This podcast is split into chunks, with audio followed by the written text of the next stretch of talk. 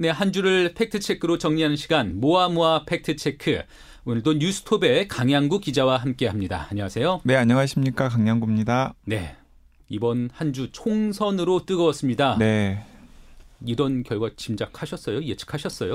어, 그러니까 민주당이 무난히 승리할 거라는 예측은 굉장히 많이 나왔었잖아요. 네. 예, 그래서 저도 과반은 넘어갈 수 있을 수도 있을 수도 있겠다 이렇게 그냥 생각을 했었는데, 어, 솔직히 이 비례위성 정당 의석수를 포함해서 180석 이라는 결과는 좀 놀랐습니다. 여당 특히 잘해야 되겠고요. 또 네. 야당도 이번 결과에 대해서는 뭐 지금 뭐 좌절하거나 실망할 때가 아니라 조금 더 야당스러운 야당, 네. 조금 더 견제할 수 있는 그런 야당으로 다시 태어나는 그런 계기가 되어야 될 것 같아요. 좀, 좀 제대로 된 보수 정당을 약간 거듭났으면 좋겠어요. 국민 모두의 네, 소망이죠. 네, 네, 네. 그렇습니다. 근데 어쨌든 이번 총선에 대해서 정말 우여곡절 끝에 예전 선거법 개정부터 시작한다면 정말 우여곡절 끝에 이제 총선이 마무리가 됐는데 총선을 한번 돌이켜 보면 여러 가지로 한번 짚어봐야 될 대목들도 있을 것 같아요. 오늘 네. 가지고 나오신 얘기가 그런 거라면서요. 네, 그렇습니다.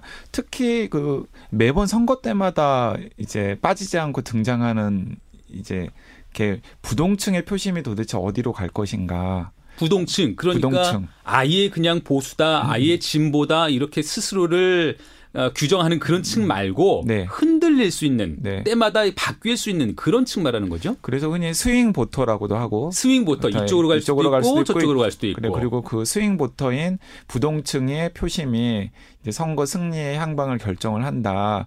그래서 선거 캠페인도 이 부동층의 표심을 어떻게 잡을지에 많이 초점을 맞추잖아요. 뭐 매번 각 정당들의 전략이 그거 아니었어요? 부동층을 잡아라? 네, 그런데 어 오늘 이게 제가 좀 놀랄만한 네. 그 과학 연구를 하나 소개를 해드리려고 하는데요. 네. 이 뜻밖의 과학자들이 음, 선택을 연구하는 이제 인, 인간의 선택에 대해서 초점을 맞추고 연구를 하는 과학자들이 있는데 그런 과학자들은 어 진짜 부동층이라는 게 존재할까? 네? 부동층이 존재하지 않는다는 얘기도 있어요. 연구를 해 봤더니 어, 부동층이라는 건 우리가 생각하는 것보다 사실은 적을 수도 있다라는 연구 결과들이 여기저기서 쌓이고 있는데요. 많은 이제 시민들이 좋아하는 과학자 중에서 카이스트의 정재성 박사님 계시잖아요. 정재승 교수님. 네. 네, 그 정재승 교수님이 2017년 5월 대선 전에 했던 연구인데 네. 그 연구가 이번 선거에도 여전히 의미가 있는 것 같아서 제가 소개를 하려고 가지고 왔습니다. 네. 그 연구 결과부터 봐야 네, 되겠네요. 일단은 이제 연구가 어떤 식으로 진행이 되었는지를 좀 설명을 해 드려야 될 텐데 먼저 자신이 부동층이라고 믿는 참여자를 한 100명 정도를 모았습니다. 나는 부동층이다. 나는 부동층이다. 네. 나는 뭐 예를 들어서 당시에 나는 문재인 후보도 지지하지 않고 안철수 후보도 지지, 지지하지 않고 홍준표 후보도 지지하지 않는다. 아직 내 마음이 정한 바가 네, 없다. 네, 이런 분들을 모은 다음에 이제 그분들에게 아주 단순한 게임을 연구진이 시켰습니다. 어떤 게임을 시켰냐면 예를 들어 모니터 왼쪽에는 문재인이라고 쓰인 버튼이 있고요. 문재인. 네, 오른쪽에는 안철수라고 쓰인 버튼이 있는 거예요. 네. 그리고 문재인 얼굴 사진이 나오면 이제 왼쪽 버튼을 누르게 하고 문재인 대통령 버튼을 누르는 거. 네. 안철수 얼굴 사진이 나오면 안철수라고 쓰여 있는 오른쪽 버튼을 이제 누르게 하는 게임을 시킨 거죠. 그 굉장히 단순한데요? 네, 그렇습니다. 그래서 대다수 참여자는 이런 게임을 몇 차례 반복하다 보면은 뭐 문재인 사진이 나오면 자동적으로 왼쪽, 안철수 사진이 나오면 자동적으로 이제 오른쪽 버튼을 누르게 되죠. 굉장히 빨리. 그럼요. 그 사진만 음. 뜨자마자 그냥 바로 그냥 네. 그렇게 이제 익숙하게 만든 다음에 네. 실험 환경을 약간 바꿔본 거예요. 네. 어떻게 바꿨냐면 버튼의 위치는 똑같습니다. 네. 버튼의 위치는 똑같은데 문재인 사진이 눌- 나오면 눌러야 할 왼쪽 버튼에 원래는 문재인이 쓰여 있었잖아요. 네. 근데 거기에 문재인이라는 글자를 지우고 좋다, 싫다, 혹은 혐오 네. 뭐 이런 표, 이런 이제 단어들을 이제 적어 놓은 겁니다. 네. 네. 그리고 안철수라고 쓰여져 있는 버튼, 안철수라고 원래 쓰여져 있던 오른쪽 버튼에도 안철수라는 이름을 지우고 좋다, 싫다, 혐오, 뭐 애정, 뭐 이런 좋은 이미지의 단어 혹은 나쁜 이미지의 단어들을 들어가는 단어들. 그렇죠. 네. 이제 개인의 평가가 들어가 있는 단어들을 무작위로 이제 노출을 시키도록 실험 환경을 약간 바꿔본 거예요. 아. 그러니까 이제 이런 이런 그랬더니 이제 어떤 이제 실험 결과가 나왔냐면 주춤주춤 하는 거예요. 그렇겠죠. 이 문재인 대통령 사진만 보면 문재인 버튼을 누르면 되는데 네. 거기 문재인이 아니라 뭐 싫다, 말하자면 예. 좋다, 아, 혹은 혐오? 어, 그런 단어들이 붙어 있으면 어 나도 모르게 어어 어, 하죠. 주저하게 되잖아요. 그런데 그 어어의 반응 속도에 차이가 났습니다. 아. 예를 들어서 자신도 모르게 마음속에 문재인 후보에게 호감을 갖던 참여자가 만약에 있다고 가정을 한다면 애초에 문재인 사진이 나올 때는 왼쪽 버튼을 누르는데 거침이 없었을 것 아니에요. 네네. 그리고 어 좋다라고 하는 단어가 나올 나와도 큰 문제는 없었을 거예요. 예. 그런데 그 버튼에 싫다 혹은 혐오 누르려다가 어 주춤하게, 주춤하게 되는. 거죠. 어, 어, 내가 좋아하는 문재인 후보에게 어떻게 이런 나쁜 말을? 네. 뭐 이런 게 이제 흠칫하고 이 주춤하게 될 수 있잖아요. 그럼 그렇게 주춤하다 보면 이 사람의 속내가 들키게 되겠네요. 네, 맞습니다. 그래서 속도의 차이가 났던 거예요. 아. 그러니까 어떤 사람들 같은 경우, 어떤 후보의 경우에는 어, 문재인이라고 쓰여 있을 때나 싫다라고 쓰여 있을 때나 좋다라고 쓰여 있을 때나 차이가 없었던 후보들이 있는데 네. 어떤 후보의 경우에는 싫다 혹은 좋다 같은 가치 판단이 들어가면 주춤하게 하는 시간차가 이제 생긴 거죠. 네. 그래서 그 도대체 시간차가 생긴 사람들의 비율이 얼마나 되는지를 따졌더니 60% 정도가 시간차가 나타났다는 겁니다. 그럼 바꿔 말하면 실제 본인은 이 실험 참가자들은 전부 다 나는 부동층이다. 어디로 마음이 기울어져 있지 않다라고 말을 했지만 사실 10명 중에 6명은 속으로 속으로 속으로- 호감을 가지고 있는 후보가 이미 있었다라는 거예요. 그 마음을 들킨 거네요. 네, 네, 네. 그럼 마찬가지로 문재인 대통령 말고 다른 정치인에 대해서도 마찬가지 결과가 나왔던 마찬가지 건가요? 결과가 나왔습니다. 그래서 아예 이제 정 재승 교수가 어떻게 실험을 바꿔봤냐면 이제 마지막에 유력했던 후보가 그 문재인 후보, 홍준표 후보, 안철수 후보였잖아요. 네. 그래서 문재인 후보, 홍준표 후보, 안철수 후보 세 사람을 놓고서 또 나는 아직 지지 후보를 결정하지 않았다. 부동층이다라고 본인을 소개한 사람들을 모아가지고 네. 비슷한 실험을 해본 겁니다. 아, 그래서 실제로 이 사람이 안철 문재인 후보를 지지하는데 지지한다면은 문재인 후보에게는 좀 주춤했겠죠. 그런데 홍준표 후보나 안철수 후보에게는 거침이 없었을 것 아니에요. 네, 네. 그래서 이제 그렇게 따져가지고 어, 이 사람이 도대체 자기는 부동층이라고 이야기를 하지만은 실제로는 어떤 사람을 지지했는지를 한번 따져본 거예요. 네. 그랬더니 문재인 후보를 지지하는 분들은 부동층이라고 본인들이 밝힌 분들 중에서 한 40% 정도가 사실은 문재인 후보를 지지하고 있었고 네. 홍준표 후보는 20% 그리고 안철수 후보는 19% 정도가 지지를 하고 있었다라고 나왔습니다. 그러면 그 자, 결과가 그런데 당시에 5월 대선 결과 지금 얼핏 기억이 나실 텐데 그러니까요. 그때 문재인 후보가 40%였고 홍준표 후보가 24%였고 안철수 후보가 21%였거든요. 그러니까 여러분 우리나라 정치 지형이 진보층하고 보수층은 나름 좀 딱딱한 부분이 있거든요. 네. 그래서 말하자면 그 중간에 있는 중간 지대를 누가 더 많이 그 중간 지대 표심을 누가 더 많이 가져가느냐 여기서 선거 결과가 좌우되고 그것을 우리는 부동층이라고 불렀는데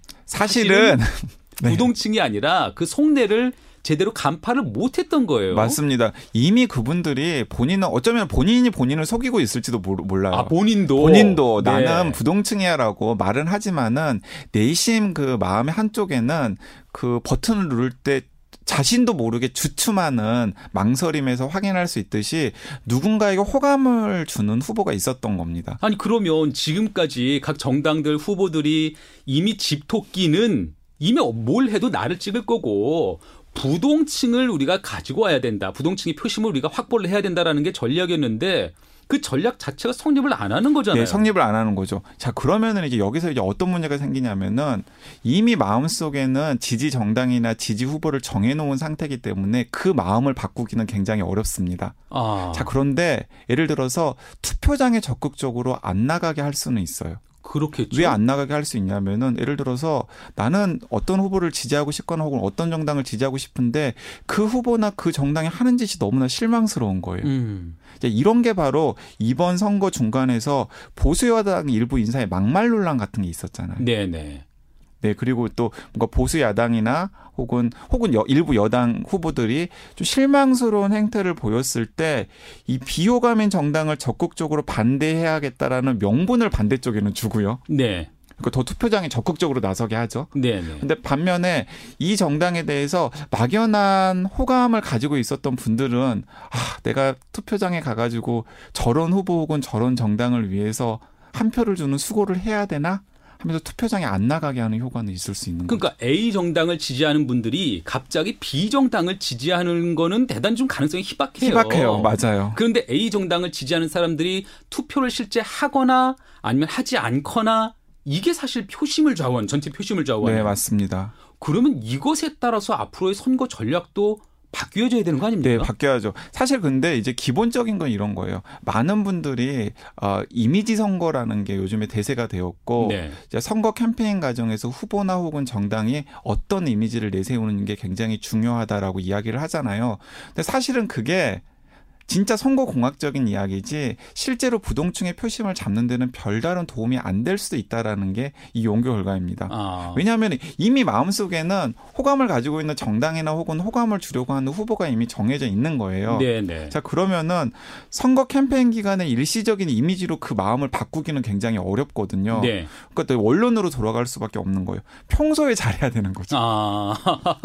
그러니까 평소에 잘하면 네, 그 그- 이미지가 네, 그러니까 정치인이나 혹은 정당이 평소에 그 사람의 이해관계라든가 가치관이라든가 비전 등등을 염두에 두고서 그 사람의 마음을 사로잡아야 그 사람이 선거날 나가가지고 그 정당이나 혹은 그 후보에게 표를 주는 거지 2, 3주 혹은 몇 개월간의 선거 캠페인 기간에 잠깐 이렇게 이미지를 좋게 만든다고 해서 절대 예, 설득되지 그, 않는다. 예, 그 마음이 흔들릴 가능성은 굉장히 제한적이라는 겁니다. 좀 우리나라 정치하시는 분들 혹은 또 뭐 선거 캠페인 같은 걸 준비하시는 분들이 좀 진지하게 따져봐야 되지 않을까 하는 생각이 들어서 가지고 왔습니다. 예, 이번 총선의 투표율 그 여당이 압승한 그 결과도 그렇지만 총선 투표율 자체가 최근 총선 그 굉장히 높았잖아요. 보면은 대단히 높았잖아요. 네. 이번에 사전 투표도 하고 그 코로나 19 와중에 예. 사전 투표하고 실제 투표 날도 있었는데 투표를 하기 위해서 한두 한 시간 줄을 섰다 이런 분들도 있더라고요. 네. 그러니까 그런 분들은 어떠한 뜻에서 강한 뜻으로 적 극적으로 투표를 하셨던 거예요. 그러니까 네, 지금 정확히 지적을 하셨는데 그 아까 제가 했던 얘기를 연관시켜 보면은 사실은 호감이 사람을 움직이게 하는 데는 좀 한계가 있어요. 아, 하지만 혐오는 사람을 움직이게 하는 그 굉장히 강력한 부정적. 메시지가 그런 효과가 있죠. 그렇죠. 부정적 메시지. 그래서 내가 지금 상대방 후보에게 막말을 하고 상대방 막말을 하고 그다음에 이런 것들이 오히려 자기 지지자들을 결집시키는 효과가 있기보다는 상대방 후보자를 지지하는 지지자들에게 혐오의 감정을 불러일으 켜 가지고 더 행동을 하게 하는 효과가 있을 수 있다라는 거죠. 그렇습니다. 예. 네. 어, 저희 화제를 좀 바꿔서 코로나19 상황도 좀 짚어봐야 될 것 같아요. 어, 지난번에도 소개해 주신 대로 아, 코로나19 치료제 언제쯤 나오나 아직까지도 사람들 궁금증 네. 많고 기대도 많습니다. 지난번에 렘데시비르였던가요? 네, 그 그- 치료제 개발로 가능성이 높았던 네, 그 치료제 관련 얘기가 뭐 이번 주에도 계속해서 나오고 있는데요. 다행히 이제 우리나라 같은 경우에는 어쨌든 간에 일일 발생하는 확진 환자 숫자가 조금 줄어들어서 이젠 20명대입니다. 네, 꾸준하게. 이제 네. 약간 이제 안심을 해도 되는 상황인가 싶은데 하지만은 만에 하나 또 2차 유행, 3차 유행으로 다시 한번 불이 붙을 가능성은 아. 항상 네. 있거든요. 네. 그래서 계속 조심조심을 해야 하는 상황이면서 덩달아서 아 진짜 치료제나 백신 같은 게 나오면 정말 좋겠다 이런 마음들이 여전히 있는데요. 그 제가 몇 차례 언급을 했던 그 렘데스비르라고 하는 네. 원래 에볼라 치료제로 개발되었다가 지금 코로나19 치료제로 적용할 수 있을지를 놓고서 임상 시험 진행 중인 약이 있고 그게 가능성이 가장 높은 약이라고 제가 말씀을 드렸는데 네. 일단은 그 약이 과연 효과가 있을지 없을지를 좀 가늠해 볼 수 있는 연구 결과가 나왔어요. 나왔어요. 네. 그러니까 환자들을 대상으로 해서 중증 환자들을 대상으로 해서 렘데스비르를 써봤더니 네. 그 중증 환자들이 호전되었는지 호전되지 않았는지를 확인해 본. 네. 연구가 나왔는데 제가 이제 그 연구를 가지고 왔는데요. 네. 일단은 중증 환자 53명에게 투약을 해봤습니다. 네, 네. 그러니까 중증 환자 53명에게 투약을 해봤더니 일단 긍정적인 소식은 이 53명 중에서 36명 그러니까 68% 환자의 상태가 호전되었어요. 좋아졌습니다. 68% 예, 10명 중 7명은 효과가 차도가 있는 거예요. 네, 차도가 있었습니다. 그 중에서 47% 그러니까 절반 정도는 아예 완치가 되었고요. 네. 그리고 나머지 환자는 어 원래는 인공호흡기를 끼고 있는 중증 상태였는데 그 인공호흡기를 뗄 정도로 상태가 좋아졌습니다. 예, 크게 회복된. 아 그러니까 여기까지는 오 렘데스비루가 진짜 코로나19 환자들에게 상당한 도움이 될 수도 있겠다라는 것들을 시사하는 굉장히 긍정적인 연구 결과이죠. 이제 국내에서는 이런 긍정적인 효과를 보도한 보도가 많았, 많았는데 네.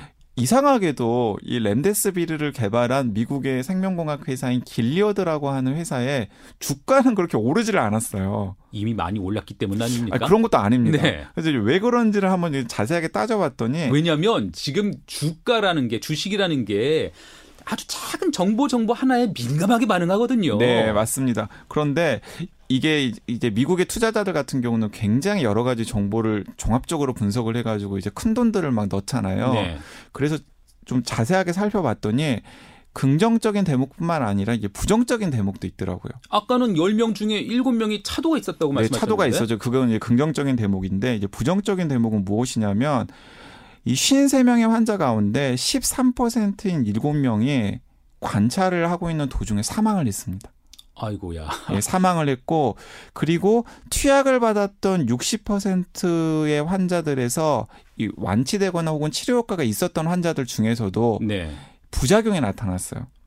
어, 부작용 비율이 네, 근데 높은데요? 그, 예, 부작용이 나타났는데 그 중에 8% 그러니까 4명은 부작용이 너무 심해서 투약을 중단해야 할 정도로 그 부작용이 심했습니다. 이 렘데스비르가 많은 환자들에게 적용을 할 때는 이 부작용이 굉장히 적어야 되는데 네. 이 부작용 비율이 사실은 적은 비율은 아니거든요. 그러네요. 네, 네 10명 중에 보니. 6명한테 부작용이 나타났고 그 중에 한 1명 정도는 너무나 그 부작용이 심각해 가지고 중간에 투약을 중단해야 할 정도의 부작용이 나타났다는 거예요. 예, 예. 그래서 이런 사실들은 좀 부정적인 사실들입니다. 그래서 그리고 또 이 연구 결과가 가지고 있는 결정적인 문제가 있는데 이런 문제예요. 아까 10명 중에서 7명 정도의 상태가 호전이 되었는데 네. 그렇다면은 사실은 이런 식으로 비교를 해야 되는 거거든요. 똑같은 중증 상태에 10명, 10명을 놓고서 네. 10명에게는 렘데스비르를 투여를 하고 그리고 나머지 10명에게는 렘데스비를 투여하지 않은 다음에 실제로 나은 비율이 어느 정도가 되었는지를 비교를 해야 된단 말이죠. 그게 어려운 말로 하면 비교군, 대조군, 대조군 이렇게, 나누는, 이렇게 거죠? 나누는 거죠. 근데 네. 이 실험 같은 경우에는 이 대조군 없이 그냥 53명에게 실험만 한 거잖아요. 그럼 다른 요인 때문에 나아졌을 수도 있는 거고. 수도 있죠. 그러니까 렘데스비리를 투약하지 않아도 그 10명 중에 7명 중에 일부분을 렘데스비를 투여하지 않아도 좋아졌을 수도 있는 분들이기 때문에 네. 이게 과연 렘데스비르만의 효과인지를 명확하게 이야기하기는 좀 어려운 연구이기도 합니다. 그러면은 앞으로도 이게 명확하게 렘데스비르만의 효과로 어느 정도 차도가 있다. 그리고 또 부작용은 지금 실험보다는 확연하게 줄어드는 무언가 그런 단계까지 네. 가야 예, 그런 것들이 확인이 되어야 이제 렌데스비르가 코로나19 치료제로서 뭔가 효과가 있다라는 것들을 확증해 가지고 말할 수 있는 상황인데 이번에 발표된 연구만으로는 10명 중에 7명이 좋아지는 긍정적인 결과가 나타나긴 했습니다만은 그것이 꼭 렘데스비르 때문인지 그리고 또 부작용은 어떻게 할 것인지 등에 대한 이제 명확한 이 확증이 안 된 연구이기 때문에 좀 제한적이고 약간 부정적인 대목도 분명히 있는 것 같습니다. 그래서 아, 예. 예, 이 연구를 수행했던 연구진들도 이제 그런 대목들을 이제 그 논문의 말미에 이제 밝혀놨고요. 그래서 아까 말씀드린 대로 이 대조군과 실험군이 명확하게 구분되어 있는 제대로 된 임상 시험이 진행이 되어야 되고 그 결과를 우리가 확인을 한 다음에 이 렌데스비르가 과연 코로나19에 맞춤한 약이 될 수 있는지 없는지를 따져봐야 되겠다라고 이제 전망을 하고 있는데요.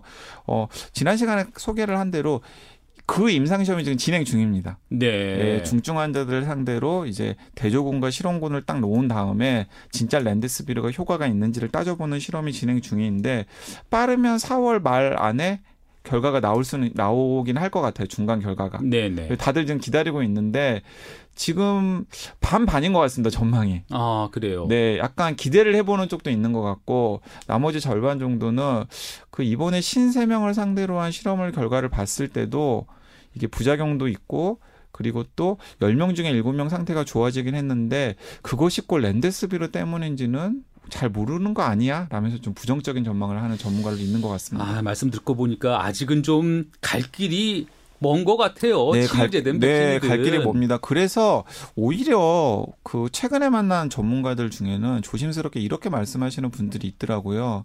뭐그 완치자의 항체를 이용해 가지고 항체 치료제 같은 것들을 만들어 보려고 노력하고 있다라는 지난번에도 한번 말씀 지난번에 제가. 말씀드렸잖아요. 네. 오히려 그게 좀 더 가시적인 성과가 빨리 나올 수 있을지도 모르겠다. 네. 예, 렘데스비르에도 기대를 해보긴 해야 되지만은 그게 애초부터 코로나 19를 딱 맞춤해 가지고 만들어진 약이 아니기 때문에 네, 네. 그 효과가 일부 있더라도 조금 제한적이고 오히려 그냥 우리나라의 제약회사나 혹은 다른 곳들에서 여기저기 시대하고 시도하고 있는 이 완치자의 혈액에서 뽑아낸 항체들을 잘 세팅을 해가지고 만든 치료제가 어쩌면은 좀 더 빨리 코로나19 치료에 도움이 되는 치료제로서 등장할 수도 있겠다라는 전망을 하시는 분들도 있더라고요. 그래서 네. 그런 것들도 좀 두루 관심을 가지면서 기다려봐야 될 것 같다는 네. 생각이 듭니다. 어쨌든 지금 백신 개발 아니면 치료제 개발, 치료제에서도 어, 새로운 약을 개발하는 것 아니면 완치자의 혈장을 이용하는 방법 여러 가지 방식으로 코로나 19를 극복하기 위해서 정복하기 위해서 노력을 하고 있는데 좀 가시적인 성과가 빨리 좀 나왔으면 좋겠습니다. 국내 상황 잠깐만 좀 짚고 짧게 한번 짚어보고 넘어가면 좋겠는데요. 이제 우리나라 계속 나오고 있는 신규 확진자들의 수는 한 20명대를 유지를 하고 있거든요. 네네.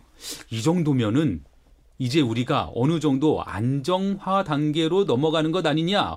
어떻게 보세요? 네, 일단은 방역 당국에서 이제 기준을 정하기를 1, 1 확진자가 50명 미만으로 발생을 하고 그리고 그렇게 발생한 확진자의 감염 경로, 그러니까 전파 경로를 다 파악을 해보면 네.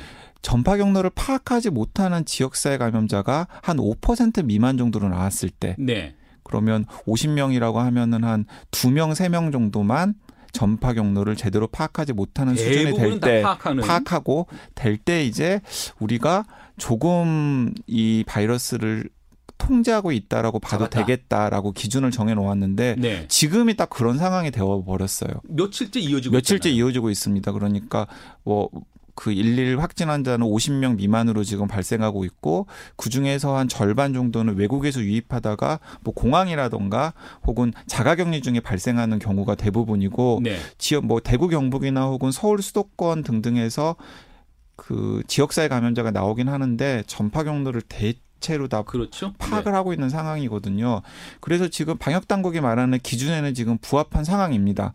그런데 이게 만나는 전문가들의 표정은 그렇게 밝지 않아요. 네. 여전한 우려. 네, 여전한 우려가 있- 있는 거죠. 왜냐하면은 지금 확진 환자들이 적게 발생하고 있지만 2월 달에도 딱 그랬거든요. 아 초기에. 초기에 그러니까 네. 2월 첫째 주, 둘째 주에 확진 환자가 거의 발생하지 않았었어요. 그러다가 어느 순간 예, 폭발을 했거든요. 네, 그래서 당시에 그 문재인 대통령이 이제 이제 일상으로 돌아가도 될 것 같다. 사실상 조기 종식 선언 예, 같이. 예, 그런 얘기를 했는데 그 바로 다음 날 그 29번, 30번 지역사회 감염자 발생하고 또 2, 3일 뒤에 31번 신천지, 신천지 대구 하고 그, 예. 그 다음부터 막 하루에 몇백 명씩 이렇게 환자들이 늘어나는 상황이 돼서 이제 900명 이상까지 확진 환자가 발생하는 일이 한 2, 3주 동안 계속 되었었잖아요. 네, 네. 그래서 지금 서울 수도권을 비롯한 지역 사회에 숨어 있는 환자들이 몇 명이나 되는지를 지금 전혀 가늠할 수가 없는 상황이기 그렇죠. 때문에.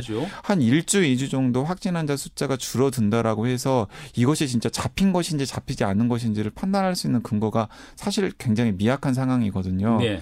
그래서 어, 만나본 전문가들은 대체로 지금 상태에서 안심하고 이렇게 확 풀거나 이랬을 때는 마치 한 달 전만 하더라도 1, 1 확진자가 10명 미만으로 나타났지만 지금은 1, 1 확진자가 200명, 300명대로 늘어난 싱가포르 같은 꼴이 될 수 있다. 아이고, 네. 네. 그럴 바에야. 네, 그럴 바에야 조금 더 조금 더 조심하자라는 이야기를 하시는 분들이 많은 것 같고요. 지금 방역 당국이나 정부도 그래서 선뜻 이렇게 풀자라고 하기는 어렵다라고 생각을 하고 있는 것 같습니다. 그러네요. 아마 이제 총선 끝나고 그리고 이번 주말에는 생활 방역 그러니까 방역의 생활화라고도 부를 수 있을 텐데 느슨해지자는 건 아닙니다. 예, 느슨해지자는 건 아니고 이 사회적 거리두기라든가 이 바이러스와 관련된 여러 가지 방역 조치들을 계속 어느 정도 유지해 가면서 어떻게 하면 일상생활과 조화시킬 수 있을지에 대한 많은 아이디어 같은 것들을 모아 가지고 좀 발표를 하는 것들을 준비를 하고 있는 것 같습니다. 방역 당국이. 네. 하지만은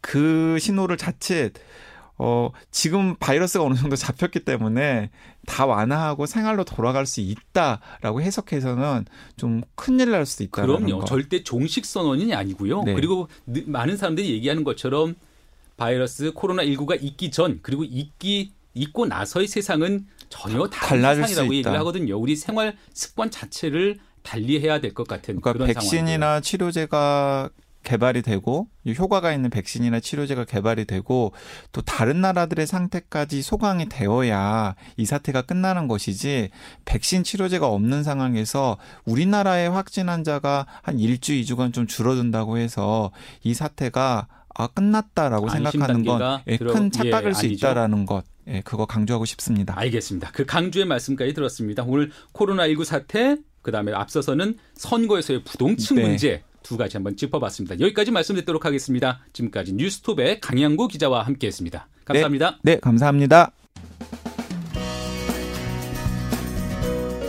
네, 김정은의 주말 뉴스쇼 잠시 후 3부에서는요 한 주간 뜨거운 화제가 됐던 김현정의 뉴스쇼 인터뷰들 다시 들어봅니다. 잠시 후에 뵙겠습니다.